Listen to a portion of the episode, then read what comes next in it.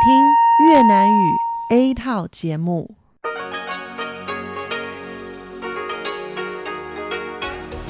Đây là Đài Phát thanh Quốc tế Đài Loan RTI.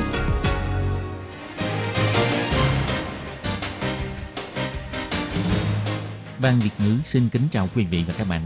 Đây là chương trình Việt ngữ Đài Phát thanh RTI được truyền đi từ Đài Loan.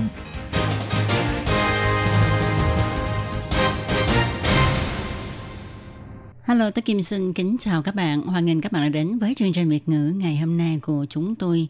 Các bạn thân mến, hôm nay là thứ ba, ngày 9 tháng 4 năm 2019, cũng tức mùng 5 tháng 3 âm lịch năm kỷ hợi. Chương trình Việt ngữ hôm nay của chúng tôi sẽ bao gồm các nội dung chính như sau. Mở đầu là bản tin thời sự trong ngày, tiếp đến là chương mục tin vắn lao động nước ngoài, rồi đến chương mục tiếng hoa cho mỗi ngày, chương mục nhịp sống Đài Loan và sau cùng chương trình của chúng tôi sẽ khép lại với chương mục phụ nữ thời nay. Bắt đầu chương trình hôm nay, Tất Kim xin mời các bạn cùng theo dõi bản tin thời sự trong ngày. Và trước hết, mời các bạn cùng đón nghe các mẫu tin tóm lược. Viện lập pháp Đài Loan thông qua vòng 3 luật quan hệ nhân dân hai bờ eo biển. Ủy ban ngư nghiệp Đài Loan và Nhật Bản sẽ tổ chức hiệp thương vào tuần này. Tổng thống Thái Anh Văn cho biết, sợ đấu tranh không phải là phong cách của tôi, hợp tác mới thành đại cuộc. Dịch tả lợn châu Phi ở Việt Nam đã lắng dịu, thịt heo bán đắt trở lại. Giới thiệu người quen sang Đài Loan du lịch đi làm việc. Toàn di dân xém bị phạt nặng. Tỷ lệ thanh niên mắc ung thư chiếm 10% tổng số bệnh nhân ung thư. Và sau cùng là tỷ giá hối đoái giữa đồng đại tệ và đồng đô la Mỹ. Sau đây tôi Kim xin mời các bạn cùng theo dõi nội dung chi tiết của bản tin thời sự ngày hôm nay nhé.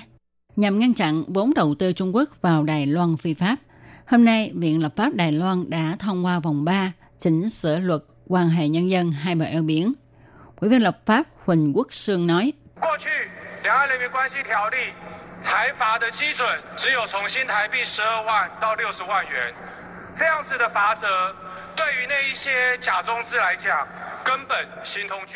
Trước kia, luật quan hệ nhân dân hai bờ eo biển chỉ phạt từ 120.000 đến 600.000 đại tệ.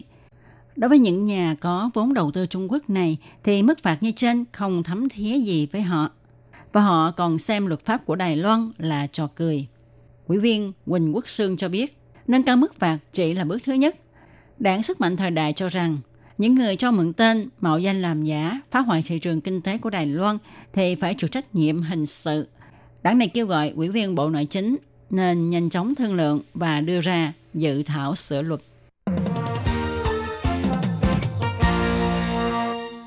Vào cuối tháng 3, hội nghị của Ủy ban Ngư nghiệp Đài Loan và Nhật Bản lần thứ 8 đã được tổ chức tại Tokyo.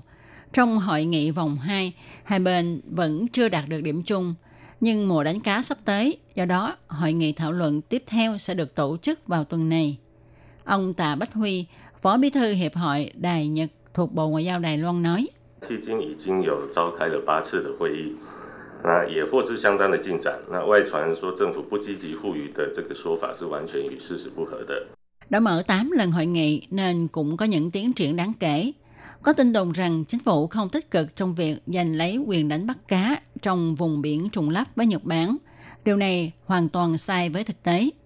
Ông Tạ Bách Huy nhấn mạnh, nghị đề này đã tồn tại từ lâu, còn về việc bảo vệ quyền đánh cá của ngư dân và lợi ích của quốc gia thì Bộ Ngoại giao Đài Loan luôn hợp tác chặt chẽ, tích cực dùng các phương án khả thi để thương lượng với Nhật Bản.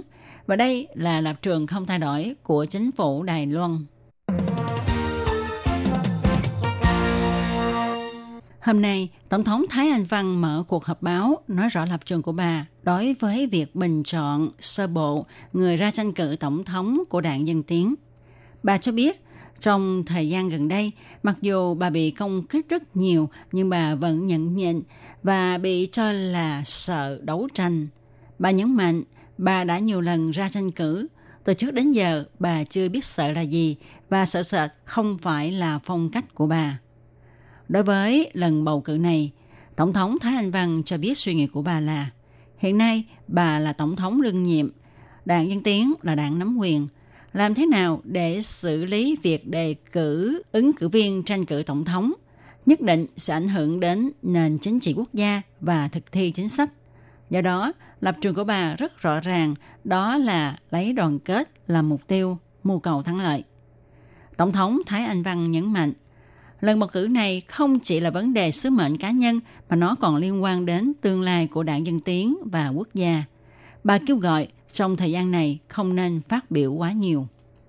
Tổng thống Thái Anh Văn nói, 在昨天呃会面的时候啊，呃除了有赖前院长之外，还有我们呃三位呃协调小组的成员在场哈。我有呃呃告诉我们这几位的协调小组的成员说，这一局。Buổi họp mặt hôm qua, ngoài cựu Thủ tướng Lại Thanh Đức ra, còn có ba thành viên của nhóm Hiệp Thương. Tôi có nói với họ là, bao về việc này thì chúng ta phải tự hỏi là chúng ta muốn ai nhận bước đây hay muốn cùng hợp tác. Nếu chúng ta chọn phương án hợp tác thì chúng ta nên đi theo hướng toàn đảng cùng hợp tác. Tổng thống Thái Anh Văn hy vọng Trung ương đảng Dân Tiến không chỉ lo bầu cử, lo làm trọng tài mà phải đứng trên cương vị là đảng nắm quyền, phát huy năng lực lãnh đạo, lấy thắng lợi để làm mục tiêu để cho các phương án đều được thảo luận, tập hợp sự đoàn kết lớn nhất của đảng Tổng thống Thái Anh Văn cũng kêu gọi các đảng viên của đảng Dân Tiến nên có lòng tin đối với sự lãnh đạo của chính phủ trong 3 năm qua. Cục Thú y thuộc Bộ Nông nghiệp Phát triển Nông thôn Việt Nam cho biết, dịch tả lợn châu Phi tại Việt Nam đã lắng dịu đi do chính phủ đã thực thi những biện pháp phòng chống tích cực. Thịt heo đã bán đắt và giá thịt cũng tăng trở lại. Theo thống kê của Cục Thú y, cho đến cuối tháng 3 năm nay, dịch tả lợn châu Phi đã lan đến 23 tỉnh thành phía Bắc và Trung Bộ Việt Nam. Tổng cộng có 91 huyện và 476 thôn phát hiện có heo bệnh, tiêu hủy gần 80.000 con heo. Cục Thú y Việt Nam cho biết, cho đến ngày 8 tháng 4 đã có 5 khu dịch tả lợn châu Phi, hơn 30 ngày không phát hiện ca heo bệnh mới. Theo quy định thì những khu này có thể giải tỏa lệnh phong tỏa. Có nhiều khu dịch khác cũng sắp đạt đến tiêu chuẩn phòng chống dịch này. Theo quy định của Việt Nam, sau khi giải tỏa khu dịch thì người dân khu này có thể khôi phục lại việc giết mổ, mua bán, vận chuyển thịt heo như thường lệ. Trại chăn nuôi cũng bắt đầu gầy lại đàn heo. Ông Phùng Tiến Đức, Thứ trưởng Bộ Nông nghiệp và Phát triển Nông thôn cho biết, tuy tình hình dịch tả lợn châu Phi đã giảm, nhưng các đơn vị hữu quan vẫn không nên lơ là – tiếp tục áp dụng phương pháp phòng chống dịch hữu hiệu, nhất là cải thiện điều kiện vệ sinh và thói quen nuôi heo của các hộ nuôi heo nhỏ. Ngoài ra, Bộ Nông nghiệp và Phát triển Nông thôn cũng đã nhiều lần bàn thảo phương án nghiên cứu chế tạo vaccine phòng dịch tả lợn châu Phi và sẽ trình lên chính phủ xét duyệt thông qua. Năm ngoái, đơn vị phục vụ quốc tế thành phố Tân Bắc thụ lý hơn 16.000 vụ án. Trong đó không ít vụ tân di dân do không hiểu biết luật pháp Đài Loan gây ảnh hưởng đến quyền lợi bản thân, thậm chí phạm luật. Một tân di dân người Miến Điện đã giới thiệu em trai của bạn mình đang đi du lịch Đài Loan đến làm việc tại một công trường. Kết quả người này trở thành lao động phi pháp. Tân di dân này vốn bị phạt 300.000 đài tệ – nhưng sau khi được nhân viên đơn vị phục vụ quốc tế thành phố Tân Bắc trợ giúp làm rõ vấn đề, cuối cùng Bộ Lao động thành phố Tân Bắc chỉ phạt cô này có 100.000 đại tệ. Đơn vị phục vụ quốc tế thành phố Tân Bắc chủ yếu phục vụ phiên dịch, tư vấn pháp luật vân vân với 6 thứ tiếng.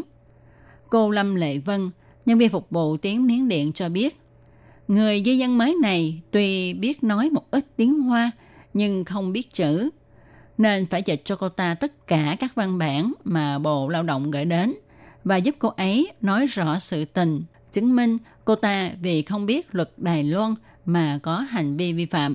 Tuy tiền phạt được hạ xuống còn 100.000 đài tệ, nhưng đó cũng là một số tiền lớn đối với tân di dân làm việc ở công trường. Và với sự giúp đỡ hết mình của cô Lâm Lệ Vân, số tiền phạt này được chi trả nhiều kỳ. Theo thống kê của Cục Giáo dục thành phố Tân Bắc, năm ngoái, đơn vị phục vụ quốc tế thành phố Tân Bắc đã thụ lý 16.596 vụ, trong đó gọi điện thoại tư vấn chiếm 48%. Toàn người dân các nước nếu có nhu cầu thì hãy tận dụng một phục vụ của đơn vị phục vụ quốc tế thành phố Tân Bắc này nhé. Hiện nay không phải người già mới mắc bệnh ung thư. Theo thống kê của Sở Sức khỏe Quốc dân Đài Loan, vào năm 2016, toàn Đài Loan có hơn 105.000 người mắc bệnh ung thư. Trong đó có hơn 18.000 người ở độ tuổi 20 đến 44. Cũng tức là cứ 10 bệnh nhân ung thư thì có một người trẻ tuổi mắc chứng bệnh này. Bác sĩ Lâm Lệ Như cho biết, nhân tố gây ung thư bao gồm thứ nhất là thuốc lá, kế đến là rượu, ăn uống thiếu lành mạnh, thiếu vận động, sống trong môi trường ô nhiễm. Nhóm người trẻ tuổi thường mắc các chứng bệnh ung thư bao gồm Đứng đầu là ung thư vú ở nữ giới, kế đến là ung thư tuyến giáp trạng và ung thư đại tràng. Bác sĩ cho biết, không ít người cho rằng trẻ tuổi thì không mắc bệnh ung thư nên không có khái niệm đi kiểm tra tầm soát ung thư. Bác sĩ Đỗ Thế Hưng nói, ở Đài Loan, người dưới 45 tuổi ít chịu đi kiểm tra tầm soát ung thư. Người mà gia tộc có bệnh sử ung thư, thói quen ăn uống, sinh hoạt không lành mạnh, ảnh hưởng đến tỷ lệ phát sinh ung thư thì nên tầm soát ung thư định kỳ và phải tự trả phí vì bảo hiểm y tế không chi trả. Đặc biệt cũng xin nhắc nhở lớp trẻ là không nên nghĩ rằng ung thư chỉ xảy ra ở người lớn tuổi. Cho nên lớp trẻ cũng nên có quan niệm tầm soát ung thư định kỳ để bảo vệ sức khỏe cho mình.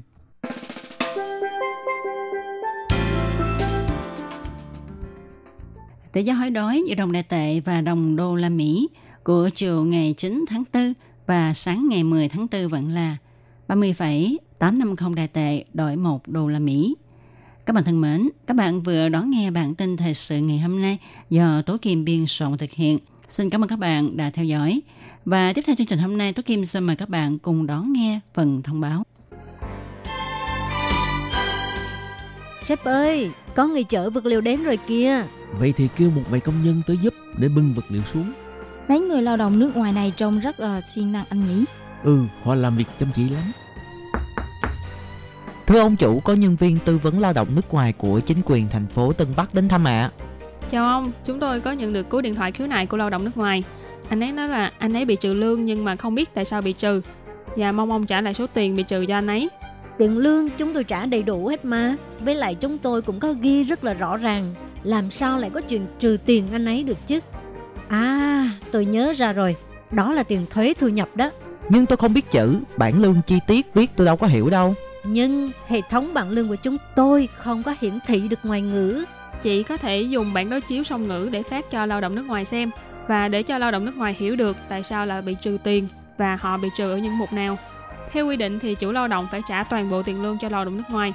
Ngoài có thể khấu trừ phí bảo hiểm lao động, bảo hiểm y tế, rồi thuế thu nhập và phí ăn ở, thì các loại chi phí khác đều không được trực tiếp trừ trong tiền lương của người lao động nước ngoài. Và ngoài ra còn phải cung cấp một cái bản chi tiết tiền lương bằng tiếng mẹ đẻ của người lao động để cho người lao động người ta có thể hiểu rõ được những cái nội dung trên đó. Cô hãy đi giải quyết vấn đề này nhanh lên. Đừng vì ham chút lợi nhỏ mà mất việc lớn, lại còn bị phạt tiền nữa. Vâng, tôi đi xử lý việc này ngay lập tức ạ. À. Lương phải được thanh toán đầy đủ, bản lương chi tiết phải dùng song ngữ, như vậy người lao động nước ngoài mới yên tâm làm việc được.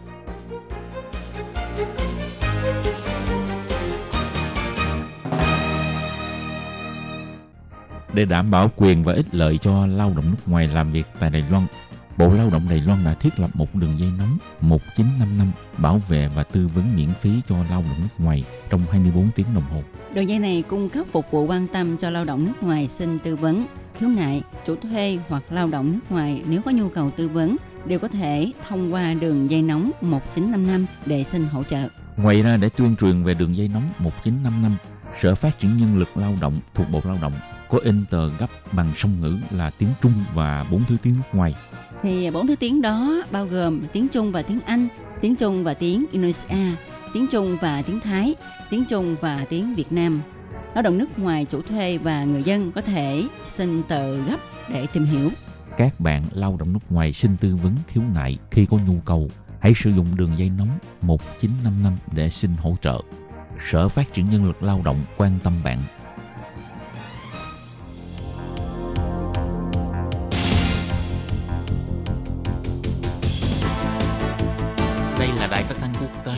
Loan LTI, truyền thanh từ Đài Loan, Trung Hoa Dân Quốc. Mời các bạn theo dõi mục tin vắn lao động nước ngoài.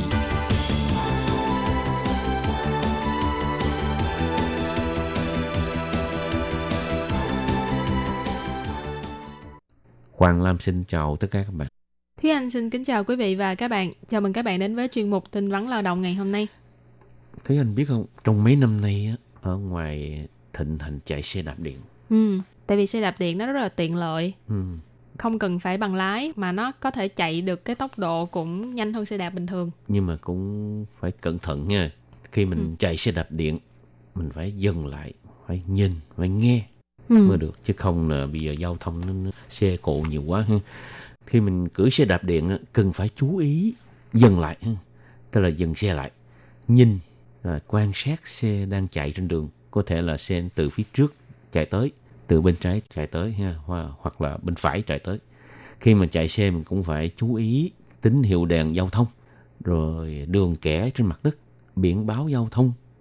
Tuyệt đối không chạy xe trái quy định. Gọi là trái quy định có nghĩa là như là chạy ngược chiều hay là vượt đèn đỏ chạy xe sau khi uống rượu vân vân. Ừ. ừ.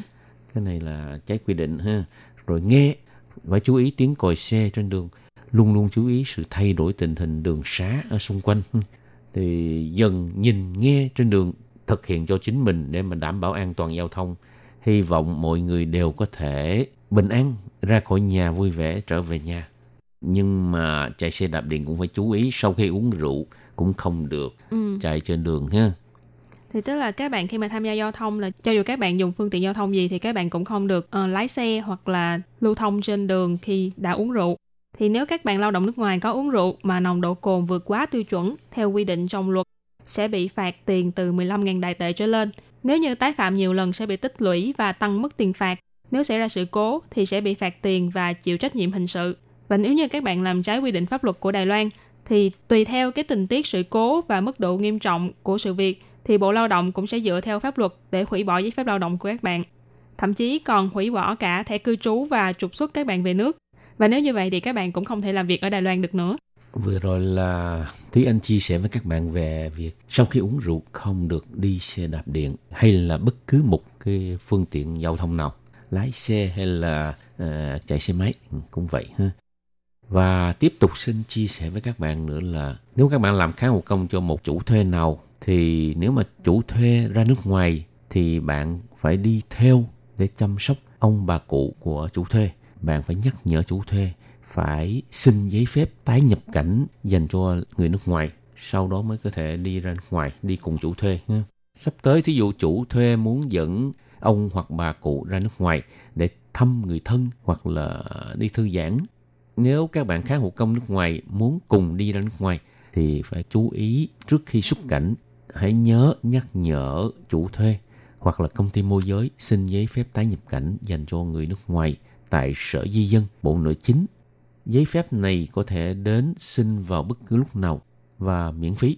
Và khi bạn xin giấy phép tái nhập cảnh dành cho người nước ngoài, cần phải chuẩn bị các loại giấy tờ như sau. Thứ nhất là bản chính hộ chiếu dành cho lao động nước ngoài. Thứ hai là bản chính thẻ cư trú. Thứ ba là phiếu đăng ký và cái phiếu đăng ký này có thể đến lấy tại quầy của Sở Di dân Thứ tư là giấy ủy quyền, là lao động ủy quyền cho chủ thuê hoặc là công ty môi giới. Thứ năm là giấy đồng ý. Thứ sáu là con dấu của chủ thuê. Và các bạn hãy nhắc nhở chủ thuê là phải xin phép giấy tái nhập cảnh dành cho người nước ngoài khi các bạn cùng chủ thuê xuất cảnh. Nếu không thì các bạn không thể tái nhập cảnh vào Đài Loan được nữa. Các bạn thân mến, vừa rồi là chuyên mục tin vắn lao động nước ngoài của hôm nay. Hoàng Lam và Thúy Anh đã chia sẻ với các bạn về ba tiểu đề. Tiểu đề thứ nhất là đi xe đạp điện cần phải chú ý dừng lại, nhìn, nghe khi chạy xe trên đường. Tiểu đề thứ hai là không được chạy xe đạp điện sau khi uống rượu. Và tiểu đề thứ ba, nếu bạn cùng chủ thuê ra nước ngoài chăm sóc ông bà cụ, thì hãy nhắc nhở chủ thuê phải xin trước giấy phép tái nhập cảnh dành cho người nước ngoài. Sau đó mình khi trở về Đài Loan mới nhập cảnh được. Vừa rồi là ba tiểu đề của hôm nay. Chia sẻ với các bạn đến đây xin chấm dứt. Cảm ơn các bạn đón nghe. Xin chào tạm biệt và hẹn gặp lại các bạn. Bye bye. Bye bye.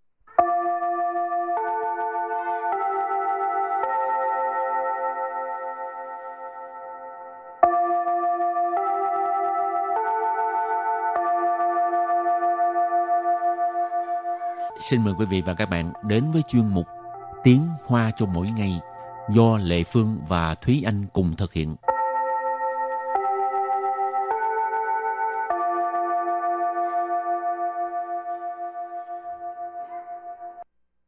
Anh và Lệ Phương xin kính chào quý vị và các bạn. Chào mừng các bạn đến với chuyên mục Tiếng Hoa cho mỗi ngày ngày hôm nay.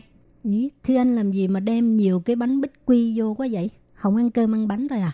Thì ăn thử. Ờ, những cái bánh bích quy này là mới mua ở cái tiệm mới mở gần nhà, cho nên Ờ. ăn thử thôi. Ăn thử cái à, loại nào ngon mai mốt mua một loại được rồi hả? Đúng rồi. Giống con nít ghê thích ăn à, thích ăn đồ ăn vặt hả? Rồi hôm nay mình học hai câu. Câu thứ nhất, wow, nhiều loại bánh quy quá.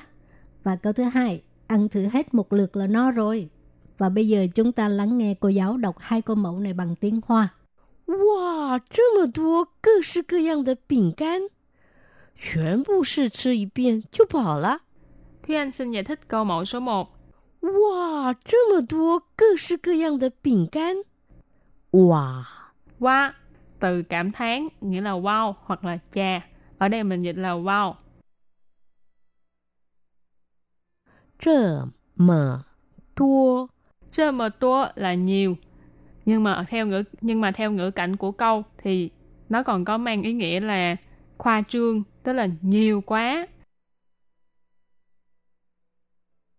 各式各样 Cơ sư cơ yang là một cụm từ dùng để miêu tả một cái thứ gì đó có rất là nhiều loại. 饼干， Bình can là bánh bích quy hoặc là bánh quy. Và sau đây chúng ta hãy cùng lắng nghe cô giáo đọc câu mẫu bằng tiếng Hoa. 哇，这么多各式各样的饼干，哇，这么多各式各样的饼干。 Câu này có nghĩa là wow, nhiều loại bánh quy quá. Và câu thứ hai, ăn thử hết một lượt là no rồi. 全部试吃一遍就饱了。 Và sau đây Lê Phương xin giải thích câu 2. 全部 Chuyển bu tức là tất cả, toàn bộ ha. 试吃 Sư chứ tức là ăn thử. Sư tức là thử. Còn chứ là ăn. 一遍 Ý biên tức là một lượt ha. 就饱了。 Châu bảo là là no rồi. Bảo có nghĩa là no. Bảo là tức là no rồi. Và bây giờ xin mời cô giáo đọc câu mẫu này bằng tiếng Hoa. 全部试吃一遍就饱了。全部试吃一遍就饱了。 Câu vừa rồi là ăn thử hết một lượt là no rồi. Và sau đây chúng ta hãy cùng đến với phần từ vựng mở rộng.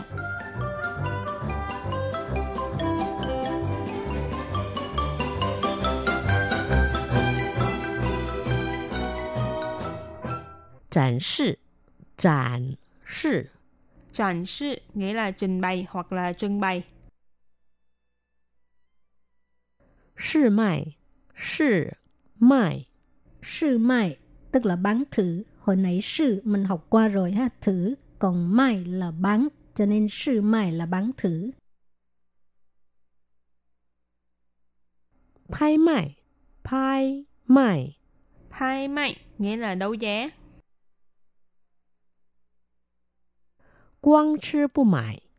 Quang chứ bù mải. Quang chứ bù mải tức là chỉ ăn chứ không mua chứ là ăn, còn mại có nghĩa là mua, họ cho nên quán chứ bu mại, tức là chỉ ăn chứ không mua.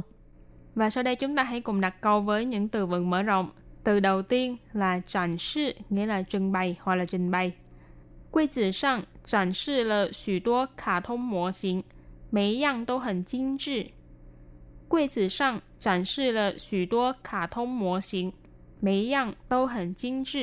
câu này có nghĩa là trong tủ trưng bày rất là nhiều mô hình hoạt hình và cái nào cũng rất là tinh tế. Quầy tử là cái tủ, sang là trên, cho nên quầy tử sang là trên tủ. 展示, nãy mình có nói là trưng bày. Xù tố là rất nhiều. Khả thông là hoạt hình, múa xỉn là mô hình, cho nên khả thông múa xỉn là mô hình dựa theo những nhân vật trong hoạt hình. Cho nên vế đầu tiên mình dịch là trên tủ đã trưng bày rất nhiều mô hình hoạt hình. Mày ý dân. Dân ở đây là lượng từ dùng để chỉ mô hình. Cho nên mày ý dân là mỗi mỗi cái hoặc là mỗi dạng. Tô là đều, khẩn là từ dùng để chỉ mức độ. Chính trị là tinh tế hoặc là tinh xảo. Cho nên vế sau là mỗi cái đều rất tinh tế. Đặt câu cho từ tiếp theo, sư mai bán thử. 这家店明天就要开始试卖了，真让人期待啊！ 这家店明天就要开始试卖了，真让人期待啊！Cửa hàng này ngày mai là bắt đầu bán thử rồi, hóng quá. Chơi gia tiền tức là cửa hàng này, tiền là tiệm hay là cửa hàng. Chơi gia tiền tức là cửa hàng này. Gia ở đây là cái lượng từ uh, dùng cho cái uh, cửa hàng. Ha, tiền chơi gia tiền cửa hàng này, tiệm này. Minh thiên có nghĩa là ngày mai. Chiêu giao là sẽ. Khai sử là bắt đầu. Sư mai là sư mai là bán thử. Chân có nghĩa là thực sự ha. Răng rịnh có nghĩa là khiến cho con người. Sĩ tai tức là trông đợi, mong đợi hay là hóng. Đặt câu với từ kế tiếp là phai mai. Phai mai nghĩa là đấu giá. 这幅仿古名画以近亿元的价钱拍卖出去了。这幅仿古名画以近亿元的价钱拍卖出去了。 Câu này có nghĩa là bức tranh của họa sĩ Van Gogh này đã được đấu giá và bán ra với giá gần trăm triệu. Chơ là cái này, phủ là lượng từ dùng để chỉ bức tranh, cho nên chơ phủ là bức tranh này. Phản cụ là tên phiên âm tiếng Hoa của họa sĩ nổi tiếng Van Gogh. Miễn hoa, hoa nghĩa là tranh hoặc là vẽ. Ở đây nó là danh từ là tranh. Miễn là có tiếng, nổi tiếng cho nên miễn hoa là bức tranh nổi tiếng. Chơ phủ phán của Minh hoa là bức tranh nổi tiếng của họa sĩ Van Gogh. Dị nghĩa là với, chín là gần, y yuan, y uh, ờ, mình dịch ra là trăm triệu, yuan là đồng, cho nên chín y yuan là gần trăm triệu, gần trăm triệu đồng. Giá tiền là giá tiền, thay mai, nãy mình có nói là đấu giá, chu chu là đi ra, ở đây mình dịch là bán ra. Cho nên câu này ghép lại là bức tranh của họa sĩ Van Gogh này đã được đấu giá và bán ra với giá gần trăm triệu. Và bây giờ đặt câu cho từ cuối cùng, quán sư bu mại, chỉ ăn chứ không mua. Tha tại tiệm mẫn khẩu khai phang sư sư, xuê yin lại một đa pi quán sư bu mại tờ cụ khờ. Tha tại tiệm mẫn khẩu khai phang sư sư, xuê yin lại xuê yin lại một đa pi quán sư bu mại tờ cụ khờ. Cô ấy đứng trước cửa tiệm mời mọi người ăn thử thì không ngờ uh, không ngờ thu hút một đám khách hàng chỉ ăn chứ không mua. Tha ở đây uh, Lê Phương xin dịch là cô ấy ha. Tại tiệm mẫn khẩu tức là trước cửa tiệm, mẫn khẩu là cổng ha. Tiệm mẫn khẩu là trước cửa tiệm. Khai phang có nghĩa là mở cửa, sư sư ăn thử. Xuê, xuê có nghĩa là nhân, nhìn lại tức là thu hút Ita pi cu khơ tức là một đám khách hàng. Ta ở đây có nghĩa là nhấn mạnh hay nhiều. Pi là một nhóm, một lô, một đợt. ha. Cu khơ là khách hàng. Quang sư bu mại từ cu khơ tức là khách hàng chỉ ăn mà không mua. Và sau đây chúng ta hãy cùng ôn lại hai câu mẫu của ngày hôm nay. Mời cô giáo đọc lại hai câu mẫu bằng tiếng Hoa.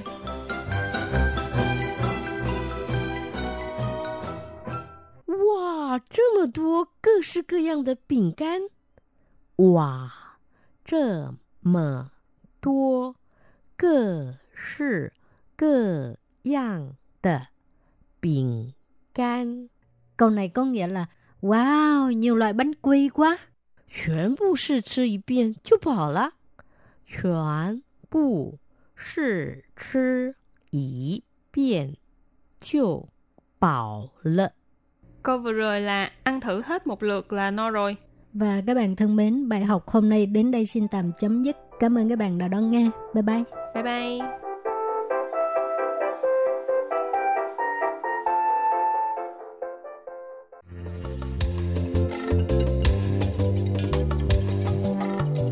chuyên mục Nhịp sống Đài Loan. Chuyên mục này sẽ đem đến những thông tin mới tại Đài Loan diễn ra trong thời gian gần đây do Lệ Phương thực hiện.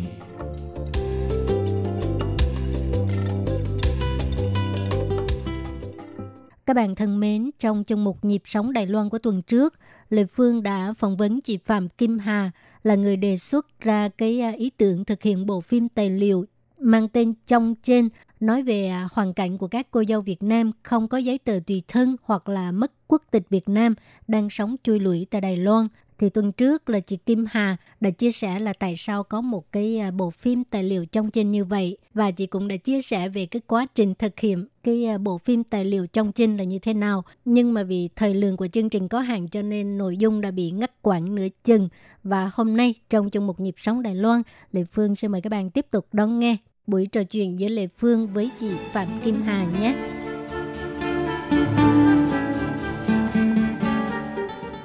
Xin chào Hà. Dạ, em chào chị ạ. Thì, uh, trong cái câu chuyện của Nhung á, là một cái câu chuyện có thực. Chị Hà có thể uh, kể rõ hơn về tại sao Nhung lại uh, có đứa con mà lại không được nuôi con phải đưa vào cô nhi viện. Nhung á, là khi mà em nhận được cái án của các chị ở dưới Cao Hùng gọi lên cho em nói là ở dưới này có một con bé này nó nó tội nghiệp lắm mà bọn chị còn đang quyên góp cho quần có áo thì em có hỏi là là việc của em ấy như thế nào thì em nói rằng là khi mà em lấy chồng sang á thì có một người con gái thì chồng em ấy là uống rượu rất là nghiện rượu. Thì về thì say rượu hay đánh. Thì theo như ở bên đó là cục xã hội ở dưới đó họ cũng can thiệp mấy lần. Vì anh ấy uống rượu say thì anh đuổi hai mẹ con ra công viên ngủ mấy lần rồi. Thì trong một lần thì nhung nó đi làm. Thì nó bảo nếu mà em làm ở quán ăn á, về muộn thì ông say thì là ông đuổi. Thì đuổi nhiều lần rồi. Và lần cuối cùng đuổi đó là đuổi ra nhà là coi như chỉ có mỗi người không đi ra khỏi nhà. Và giấy tờ các thứ là gửi ở nhà chồng hết khi đi khi đi ra thì hoàn cảnh thì cũng xô đẩy thì cũng làm gặp việc gì làm việc đấy. Tôi nghĩ rằng là sợ chồng như vậy thì cũng không về luôn. Thế sau một thời gian là đi đâu một, hai năm gì đó, không không về thì khi mà, khi người ta đi kiểm tra được, em ấy làm thì hỏi giấy tờ đâu thì mới phát hiện ra là cái giấy của em ấy, thẻ cư trú của em nó quá hạn rồi. Về phía bên đội chuyên cần đó, là người ta nói với em là thứ nhất là cô quá hạn, thứ hai là chồng cô đã ly dị cô rồi, và thứ ba nữa là chồng cô vì là ung thư là chết rồi. Đó thì nhung lúc đó mày mới đi về. Đi về thì trong lúc đám ma chồng đấy thì nhung cũng không có mặt mà. Mà khi nhung quay về để biết được cái tin đấy thì chồng đã chết được một quãng thời gian rồi. Thì về thì mới biết rằng là khi anh ấy chết thì cái nhà đó, nhà ở thuê thì đồ đạc cũng dọn đi hết thì không còn gì. Thì sau đó là anh mẹ đưa, có một người anh trai. Thì anh ấy chết thì anh lại để cái quyền giám hộ là cho, thì không không có mẹ thì đưa cho người bác thì bác thì điều kiện cũng khó khăn cũng chẳng nuôi cháu thì lại đưa cháu vào cô nhi viện. Thì cái lúc đó là khi mà biết được như thế thì nhung nó đã đến cô cô nhi viện nó tìm gặp con. Đó có những ảnh mà mẹ con ở trong cô nhi viện đấy thì nó vẫn cứ quanh quẩn ở bên ngoài để nó làm việc. Nó làm việc nó ở gần cái chỗ cô nhi viện đấy. Thì trong một lần là bị bắt lần thứ hai lúc đó là nhung đang đang làm việc ở trại gà. Thì người ta bắt được người ta bảo à, lần một đã được bảo lãnh rồi thì lần hai này cũng không được nữa thì cũng có theo như em thấy là có giấy thông hành một lần của văn phòng đài bắc ra rồi. Nhưng mà các chị ở dưới đó thương rồi các chị nói xin với cái người trong đó là vì nó còn đứa con nó ở trong cô nhi viện đó. Thì các, xin bảo lãnh lần hai thì người ta cũng cho. Là do chính cái chị Phương ấy chị bảo lãnh nó ra. Thế giờ chị cũng rất là ngại trong cái việc là bảo lãnh xong thì lại không về. Đó thì không về thì đến lần lúc mà lần hai đó thì nhung có nói là với đứa con là ờ, cứ dáng ở đây đi rồi mẹ sẽ quay về. Nhưng sau lần đấy là mất cái điện thoại luôn. Đó thì là mất cái quãng thời gian đấy thì chắc là em nghĩ cũng cũng cũng là gần cái thời điểm đấy thôi. Thì không không có tìm thì bẵng cái thời gian đi là em không mất ở đây là mất số điện thoại của chị Phương hay là như nào thì khoảng độ 3 năm mà không có vào trong cô nhi viện thăm con bé. Cái lúc mà tìm lại được Nhung ấy là chị Phương chị cũng có nói rằng là có cái hoàn cảnh như thế thì đi tìm thì bọn em đâu có biết cách liên lạc với, với Nhung nào đâu. Lại hỏi qua một cái chị cô dâu mà ở cùng cái khu đó thì người ta hay kêu mang ở, ở trong đó thì cũng đi nhặt rau cùng với nhau này này. Đấy thì họ bảo có con nhỏ nó như thế như thế thì mới chuyển lên đây.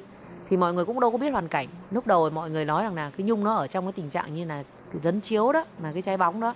Nhưng sau khi em tìm hiểu ra thì biết là nhung vẫn còn quốc tịch việt nam. Nhưng mà trong cái tình cảnh đó cũng chẳng khác gì quả bóng cả. Đấy thì bọn em mới liên kết lại thì bọn em mới đi hỏi bên xã hội đấy thì tìm được cái tư liệu của cái trại mồ côi đó thì bắt đầu em mới xuống em nói chuyện với người ta thì cái cô nhi viện lúc đầu họ nói chung là họ vẫn có cái cái tư duy là không tốt về Việt Nam mình. Họ nói rằng là họ nghĩ rằng là à, có phải là vì cô muốn ở lại cái đất Đài Loan này nên là cô cứ tìm cách gặp đứa bé hay không? Đó thì nhiều lúc em cũng lớn tiếng với họ luôn. Em nói rằng là nói thật là chúng tôi về nhiều khi em còn nói là chúng tôi về Việt Nam bây giờ còn sướng hơn ở Đài Loan. Nhưng chẳng qua rằng là cái khúc ruột của chúng tôi còn đang ở đây thì chúng tôi không bỏ thôi chứ còn nếu mà chúng tôi mà bỏ chúng tôi lấy người khác chúng tôi đi xây dựng tổ ấm mới rồi. Thế xong cô bảo ừ thế được rồi là đồng ý cho gặp.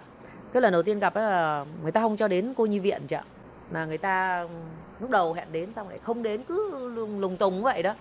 Sau đó bắt đầu mới hẹn ở bên ngoài mới cho nhung nhung nó gặp con. Thì lúc đấy cái ngày hôm đó mà họ họ cho gặp con thì em lại không thể đi xuống được. Tại vì lúc đó là ngay ở trên lập pháp, ở trên này họ có một cái cuộc thảo luận về chính cái chủ đề của những cái chị em mà như trái bóng như này. Và trong đó có cả nhung rồi mất quốc tịch này kia. Thành ra là đoàn làm phim phải tách ra làm đôi. Cái ngày hôm đó đi gặp đi gặp một lửa là đi xuống dưới cao hùng. Còn một lửa là em ở trên đài bắc này để đi tranh luận với họ về cái việc đấy và để ghi hình lại cái cuộc hội thảo đấy. Tại vì không chỉ mình em mà các cái tổ chức nhân quyền ở bên đài loan này họ cũng đang lên tiếng trong cái việc vấn đề họ ra những cái điều luật mà rất là rất là không có quyền lợi cho cho cho người ở nước ngoài và các cô dâu nữa. Trước tết em có xuống dưới đấy thì bây giờ cô nhi viện hay là viện trưởng thì họ cũng rất là, là, là thông cảm. Họ cũng đồng ý là cho nhung qua lại thăm bình thường. Tại vì nhung là người mất hết giấy tờ. Đến khi lúc đầu mà đi vào trong cô nhi viện ấy họ không công nhận. Nhiều khi lúc đầu họ bảo là không phải là mẹ nữa. Giấy tờ đâu? Tại vì đi vào thăm này phải trình giấy tờ. Không có giấy tờ gì ạ đó thì họ không cho về sau chúng em nói là đưa đưa nhờ mấy cô ở bên cục xã hội bên sơ công đó. Họ đến thì họ bảo ờ trước đây họ đã theo cái án này từ trước rồi. Thành ra là mỗi lần cái nhung đi vào thăm con nó lại phải là hai cô bên cục xã hội rồi chị phương là người phiên dịch rồi người nọ người kia đi. Mà vào bên trong đấy thì họ không cho vào thì họ bảo sao chúng mày đi kéo theo nhiều người thế? Thế mà bây giờ nó không có giấy tờ thì phải đi coi như cũng, cũng coi như là bảo vệ nó luôn đó đấy cũng giống như là đi xuống đây em ở rất là phiền phức trong việc giấy tờ thế đoàn làm phim quay ra thì thì quay được lên lên thực trạng đấy rồi đi về tìm, thì trong lúc mà nói chuyện này thì lúc đầu thì không có biết là nhung nó thất lạc gia đình hay xong nó bảo anh nó mới khóc, nó mới bảo là 12 13 năm nay nó không có gặp mẹ với gặp các em. Em bảo, ủa, sao sao sao không gặp? Thời đại này là thời đại nào rồi mà lại còn không gặp điện thoại nhiều như thế? Nó bảo, em mất hết, em không không có số điện thoại. Thì tất cả đều để trong điện thoại hết mà. Thế sao em bảo, thế bây giờ còn nhớ địa chỉ nhà không? Nó không bảo chỉ biết là ở bình dương nó còn không như nó chỉ nhớ là ở cái ấp đó và cái ở chỗ bình dương đó nhưng mà nó không biết là tại vì mười mấy năm thì không biết nó có thay đổi không. Sau rồi cuối cùng em lại phải nhờ phía bên cục di dân là có thể cho tôi xin được cái địa chỉ mà đằng sau cái cái hộ chiếu của nó cái tỉnh đấy thì chỉ biết là ở bình dương thôi và ở cái ấp cái gì ấp phú gì đấy thì em quên rồi. Thế đi khi mà đoàn làm phim đi về đến đó thì là cứ kệ đấy cứ hỏi đấy chị ạ. Hỏi thì bắt đầu là hỏi là từ cái bình dương đấy đi sâu, hút hút hút trong đó mà toàn ờ, cây bạch đàn, rừng bạch đàn không? Rừng rừng cao su không á? Rồi đi vào đó người ta chỉ tùm lum hết ờ, đi sâu lắm, sâu lúc là trong đấy không có nhà nữa thì mới hỏi là, ở đây có ai là lấy chồng Đài Loan không? Thế lúc đầu họ có, họ chỉ cái nhà người kia. Thì con nhà ta vẫn lấy bình thường. Thì bảo, thì nó có nói rằng là mẹ nó tên là là là Tư Nhàn. Cứ vào hỏi bà Tư Nhàn thì cứ đi hỏi. Hỏi người ta chỉ có đầu này, xong rồi chạy đến đầu kia mà chỉ mãi xong cùng. Đến lúc mà tình cờ là hỏi đúng đúng cô, gọi là đúng mẹ nhung đang ngồi ở ngoài đấy. Thì người ta chỉ vào trong ngõ bảo, cô ơi, cô phải cô cô biết nhà cô thư nhàn ở đâu không? Đó, thì bà bảo vâng nhà tôi. Tại vì nhung nói là nhà em nghèo, nhung đâu biết là nhà xây nhà đâu. Em đi vào cái nhà đó mà tất cả các hộ đều nghèo mà có mỗi cái nhà đó xây, em bảo, không thể nào là nhà cái nhung được. Vâng em bảo, không thể nào là nhà cái nhung được. Chứ đâu có biết là nhà cô, các cô của nhung là cho mẹ tiền để xây nhà đâu. Thì mới vào cái nhà đó hỏi, ô, thế đúng là nhà nhung đó, thì lúc nhìn thấy thì mẹ nhung ở trong khổ thì nhà nhung đối diện có bà ngoại này, rồi cậu, mợ tất cả mà nghe cái tin. Mà khi mà bảo có cái tin của nhung nó về thì cứ như kiểu dạng như là con sống sống trở lại á. Tại vì mọi người nghĩ rằng là nó có chết thì cũng phải là có tin tức hay là có cái gì đấy mà sao nhà cứ mong. Ngoại khóc thì phải bảo không bao giờ nghĩ là nó như thế rồi, trời ơi, nghe nó cảm động lắm. Lê Phương thấy cảm động là khi, tại vì Nhung qua Đài Loan là mập lên rất nhiều cho nên mẹ với anh à, bà con cũng nhận không ra. Nhưng mà khi à, Hà nói chuyện qua cái uh, video á thì mẹ của Nhung nói cái cái miệng của nó đây rồi. Cái đó là cảm động nhất á. Bà mẹ nhìn cho dù nó thay đổi như thế nào cũng có một cái nét nhìn là biết con mình. Em cũng không nhận ra ấy. tại vì đưa cái ảnh ra này mà nhung lúc đi gầy nhỏ nhắn này lúc sang này khổ hay là ăn nhiều hay như sao mà đẻ xong thế thành mập á. Cái lúc mà qua em gọi điện thoại qua này thì nhung nó cũng nó sợ kiểu nó rất là cái tính của nó rất là kiên kiên cường đó nó không có, có cho mặt nó vào cái màn hình á. Tại sao? Nó không biết là cái để tránh nước mắt hay như nào ấy. Tại vì lúc đó là hoàn cảnh là mọi người vẫn chưa nhận ra em ấy. Thế là nhiều khi em còn quát ấy, em nói bỏ cái mặt vào cho trong màn hình cho má coi coi. Tại vì lúc đầu ảnh với người xa nhau quá nên lúc mà nhìn cái lúc nó để cái mặt vào trong cái cái máy á thì mọi người mới nhận ra. Mà em nhìn cái ảnh này em biết nhắm rồi em hơi lo lo là không biết có phải không vâng. Bây giờ nhung là cái ờ, giấy ờ, thẻ cư trú cũng được gia hạn rồi hay sao? Thẻ cư trú của nhung bây giờ chưa có hiện tại nhung vẫn đang chẳng có giấy tờ gì chị ạ. Hiện tại giờ uh, cục xã hội của bên uh, cao hùng và cục di dân thì hôm qua đã gặp nhung đã gặp trực tiếp nhung và nói chuyện rồi. Thì họ vẫn uh, nói rằng là phải tranh giành lại cái quyền cái quyền nuôi con thì sẽ hợp pháp hóa được cái giấy tờ của nhung. Và cái việc này thì chắc là một mình nhung thì không làm được tại vì tiếng tăm của nhung không biết mà chắc là vẫn phải nhờ các chị em ở trên này và em sẽ phải đi lại kêu gọi ở một số nơi nữa tại vì em cũng phát hiện ra ở trong đó có rất nhiều cái điều uẩn khúc đối với nhung. Không phải bạn nào cũng may mắn như nhung là gặp được hà có thể nhờ sự giúp đỡ. Rồi theo kinh nghiệm làm công tác lâu năm của à, công tác xã hội lâu năm của hà thì có những bạn mà gặp những cái khó khăn chẳng hạn về cái vấn đề như là nhung nè hoặc là bất cứ là chuyện gì thì có thể kiếm ai để mà giúp đỡ. Theo em nghĩ là nếu mà ở bên Đài Loan này cái về thông tin về về tiếng mà đến với mọi người chưa được nhiều. Hiện tại trên toàn quốc của Đài Loan thì có rất nhiều các cái hiệp hội, hiệp hội cô dâu rồi các cái tổ chức. Nhưng mà nếu mà để nói một câu mà để thực sự để mà nhiệt huyết để mà đi làm cái việc này là chưa có. Mà chỉ quay quanh những cái vấn đề như là văn hóa ca nhạc ca múa thôi.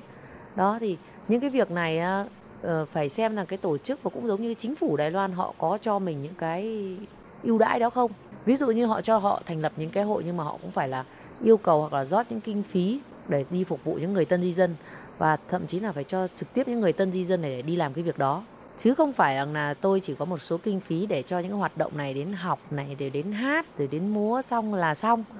Trong khi đó những cái việc còn đầy ra thì lại không làm. Và khi đi làm những việc này thì nói thật, khi phục vụ như này phải có các phí cho họ thì người người mới làm và những cái việc như này là phải cho trực tiếp của người tân di dân đi làm. Thì mới hiểu, mới thông cảm với nhau thì thì mới giúp nhau đến được. Ví dụ em làm những cái này thì nó thật em cũng không biết mọi người, nhưng mà em chỉ biết về một cái số chút ít vì đó, về căn bản, về pháp luật. Thế còn với cái vốn mà mình ngôn ngữ mình thông lên rồi, em không biết em sẽ đi hỏi hộ cho mọi người. Đó, ví dụ như có thể là cái việc án này em chưa gặp qua. Ví dụ như hôm nay vấn đề liên quan đến đồn công an, hay là với bộ ngoại giao, hay là bên chỗ các cơ quan nào đó của đài loan em không biết chắc chắn như nào, em sẽ gọi điện đi hỏi. Mình hỏi thì người ta sẽ trả lời cho mình những cái vấn đề đó. Thì tại sao mình không đi hỏi? Mà mình lại cứ nghe người nọ hình như là như thế thì em không bao giờ làm cái việc đó. Cái thói quen của em á, em không biết em sẽ gọi điện trực tiếp em hỏi. Hỏi cho ra thì thôi. Thế nên các chị em khi mà hỏi đến em những cái vấn đề kia, em biết em sẽ trả lời ngay. Còn và em không biết và chưa chắc chắn thì em sẽ nói là chờ em đi.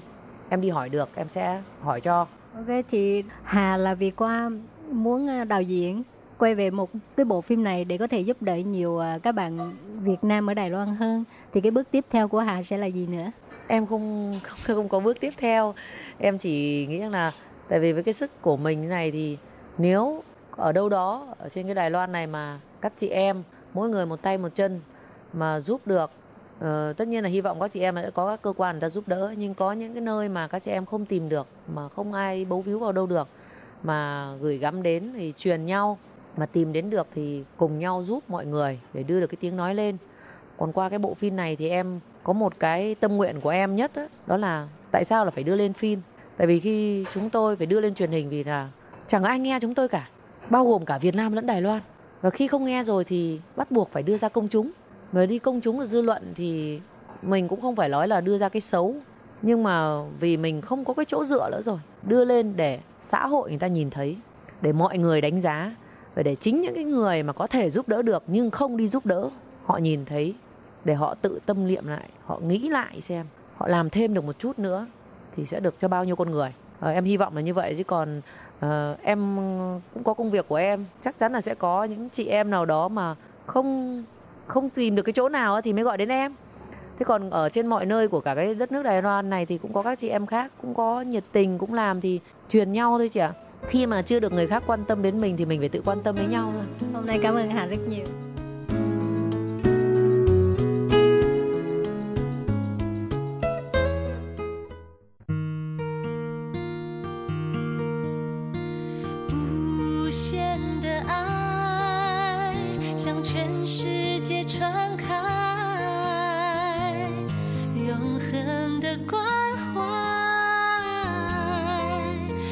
It's a.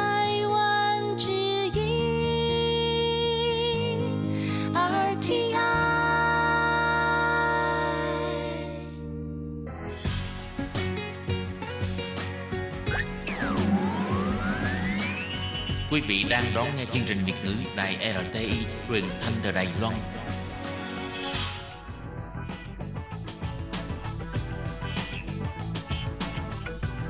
Chào mừng quý vị đến với chuyên mục Phụ nữ thời nay do Tú Linh thực hiện. Phụ nữ thời nay, hãy tự tin và mạnh mẽ là chính mình.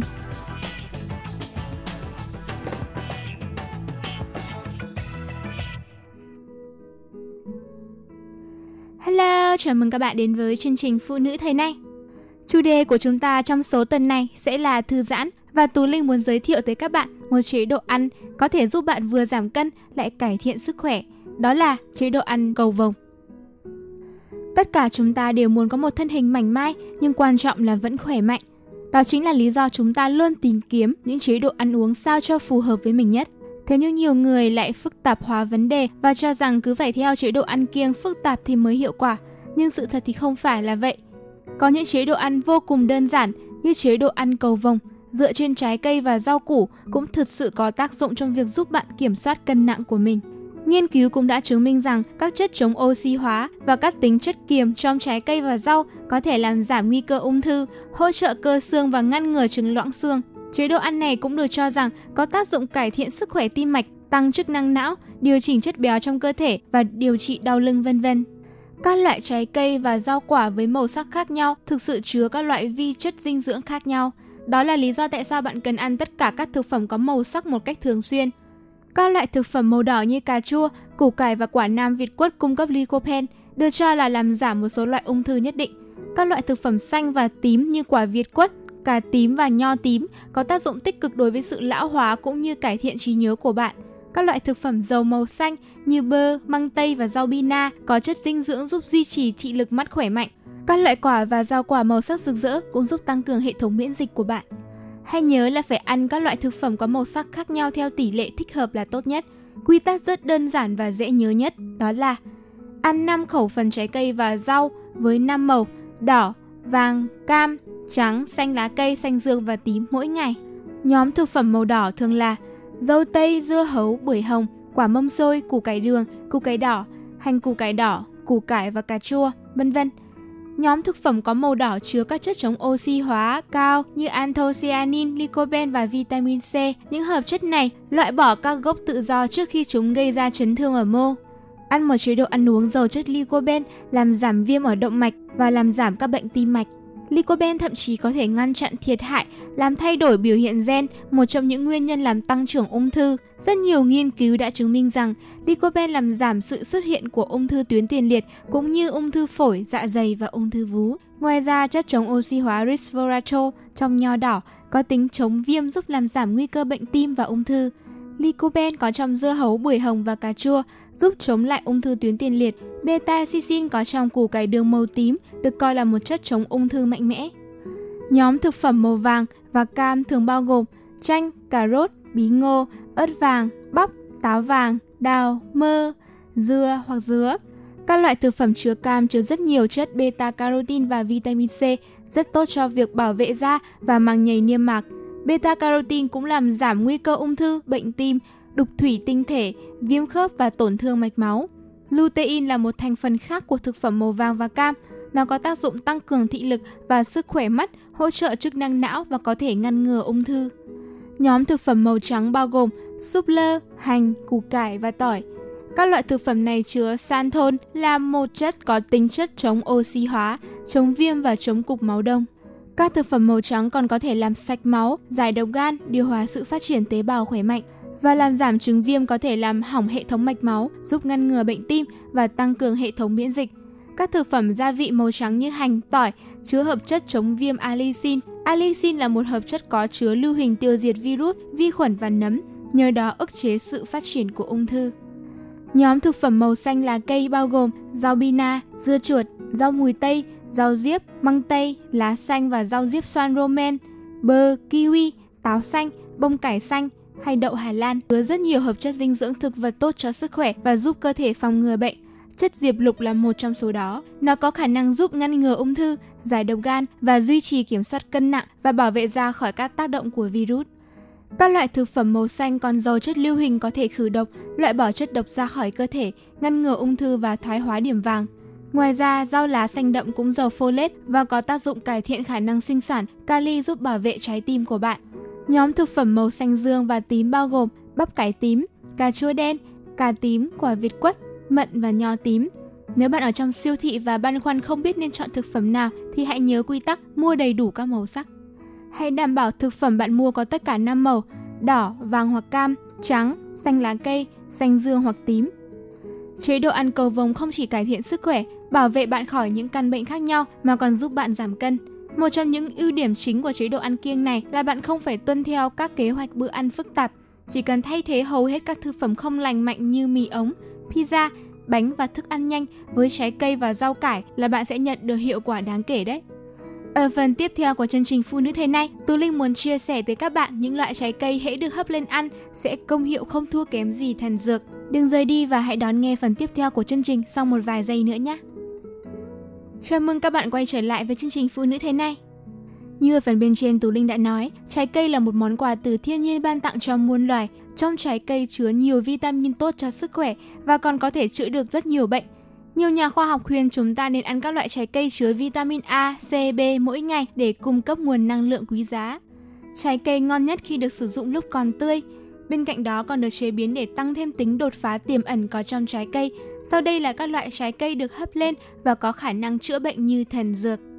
Thứ nhất là món cam hấp muối. Cam chứa nhiều vitamin C tốt cho sức khỏe, tạo ra sức đề kháng để chống lại các loại bệnh. Với công thức cam hấp muối có thể chữa được bệnh ho, diệt khuẩn, viêm họng và đặc biệt là cực kỳ tốt cho trẻ nhỏ. Cắt phần trên của quả cam giữ lại làm nắp, cho vào phần còn lại khoảng 1 phần 2 thìa cà phê muối vào phần thịt cam. Cần dùng đũa hoặc nĩa đưa muối vào sâu trong thịt cam để hương vị được hòa quyện đều. Đậy phần nắp cam vừa cắt và cho cả quả vào chén. Sau đó đặt chén đựng quả cam vào trong nồi nước hấp tầm 15 phút. Cách dùng, hãy thưởng thức cả quả cam và uống lượng nước được tiết ra trong chén. Tuy nhiên, không ăn cả vỏ và chỉ dùng khi còn ấm. Các bé dưới 1 tuổi thì mẹ nên thay muối bằng đường phèn để phù hợp với khẩu vị trẻ em. Hoặc mẹ có thể đem nướng cam rồi vắt cho bé uống. Cam nướng cũng ngon không kém gì cam hấp đâu nhé. Thứ hai là táo hấp cả vỏ. Táo được xem là thần dược, người xưa có câu mỗi ngày một quả táo, thầy thuốc không đến nhà, do táo chứa các vitamin A, C và E. Ngoài ra còn có chất chống oxy hóa khá phong phú, ăn táo giúp nâng cao sức khỏe và kéo dài tuổi thọ. Táo hấp cả vỏ có thể chữa được chứng tiêu chảy, giải độc và lợi tiêu hóa. Táo hấp có thể làm gia tăng lượng betin một loại chất xơ hòa tan trong nước có nhiều giá trị phòng bệnh như cầm máu, chống táo bón và sát trùng. Thứ ba là táo tàu hấp. Táo tàu được đông y đánh giá là loại thuốc quý bồi bổ khí huyết, có tính chất làm dịu cổ họng và nước sắt táo tàu thường được dùng trong việc điều trị chứng đau họng. Bên cạnh việc được xem là loại thuốc quý, táo tàu còn được sử dụng đa dạng trong ẩm thực. Bản chất táo tàu có vỏ khô cứng, không thích hợp cho người dạ dày kém. Khi còn tươi cũng không nên ăn nhiều. Để dễ dàng thưởng thức táo tàu, ta nên đem đi hấp, dễ tiêu hóa và phù hợp cho những người có lá lách và dạ vị yếu. Ở phần cuối cùng của chương trình, hãy cùng thay đổi chủ đề trái cây và hoa quả sang cà phê.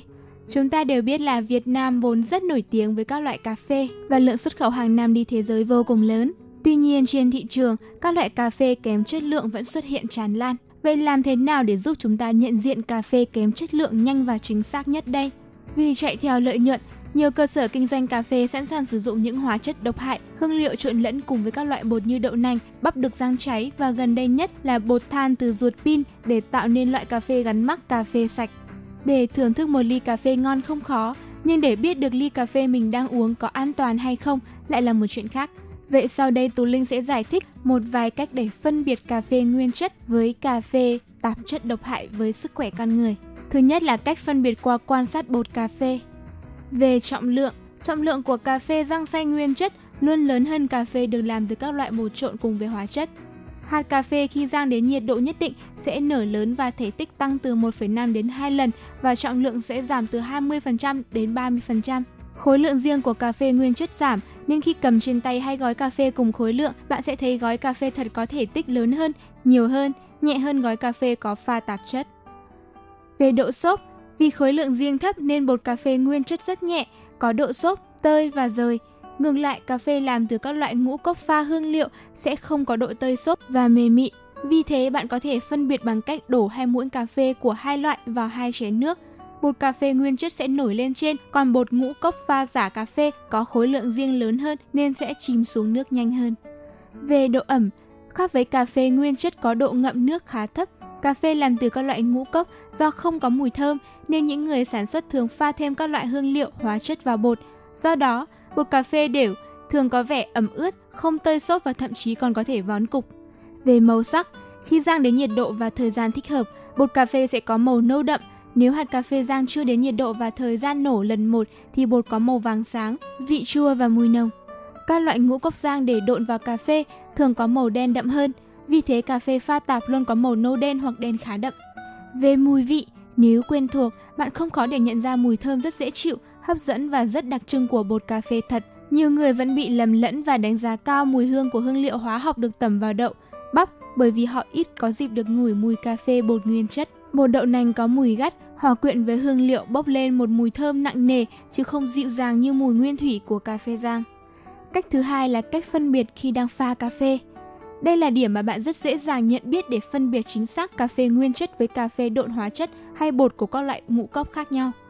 Như đã nói ở trên, thuộc tính đặc biệt của bột cà phê rang là rất tơi xốp và chứa nhiều khoang không khí bên trong do cấu trúc cao phân tử, các sợi cellulose sẽ bị bẻ gãy dưới tác động nhiệt trong quá trình rang. Thế nên khi bạn cho nước sôi 100 độ C vào phin chứa cà phê thật, lập tức bột cà phê sẽ nở phồng lên, sủi bọt nhanh, thậm chí tràn ra cả ngoài phin.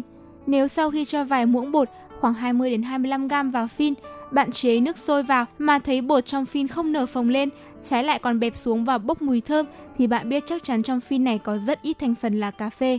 Trái lại, trong loại bột này có tỷ lệ phần trăm rất nhiều bột của các loại hạt khác và được tẩm hương liệu nhân tạo nồng độ cao. Đây là một hiện tượng mà ai cũng rất dễ dàng phân biệt. Cách cuối cùng là cách phân biệt qua nước cà phê sau khi pha. Dựa trên màu sắc của nước cà phê, Cà phê là loại hạt khá kỳ lạ, dù bạn rang nó đến nhiệt độ cao bao nhiêu, thời gian lâu bao nhiêu và cháy gần thành than, rồi bạn xay ra bột và pha thành ly cà phê thì màu nước của nó cũng không hề đen thui, đen đục và đen đậm.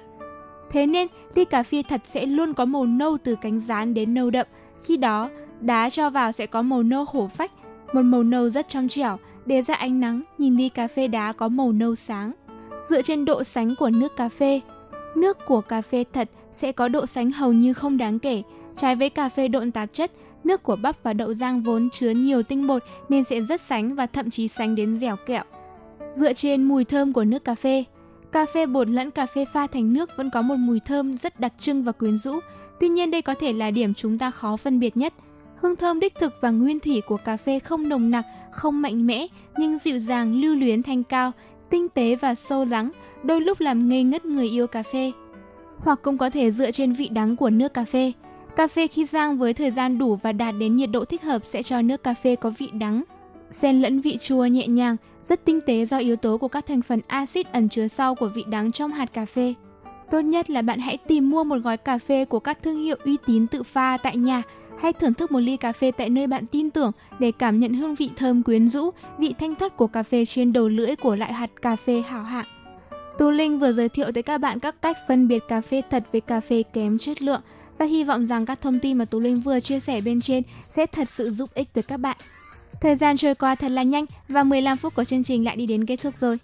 Chúc cho tất cả những thính giả đang lắng nghe chương trình Phụ nữ thời nay của Tú Linh luôn có sức khỏe dồi dào, luôn yêu đời và tự tin trong cuộc sống. Và đừng quên đón nghe chương trình Phụ nữ thời nay vào thứ ba tuần sau nhé. Tú Linh xin chào và hẹn gặp lại các bạn. Bye bye! Quý vị và các bạn thân mến, sau đây là hộp thư của Ban Việt ngữ Vietnamese PO Box 123 gạch ngang 199 Taipei 11199 còn thính giả ở Việt Nam thì xin gửi đến hộp thư số 104 Hà Nội, Việt Nam và email của Ban Việt ngữ ctv a rti org.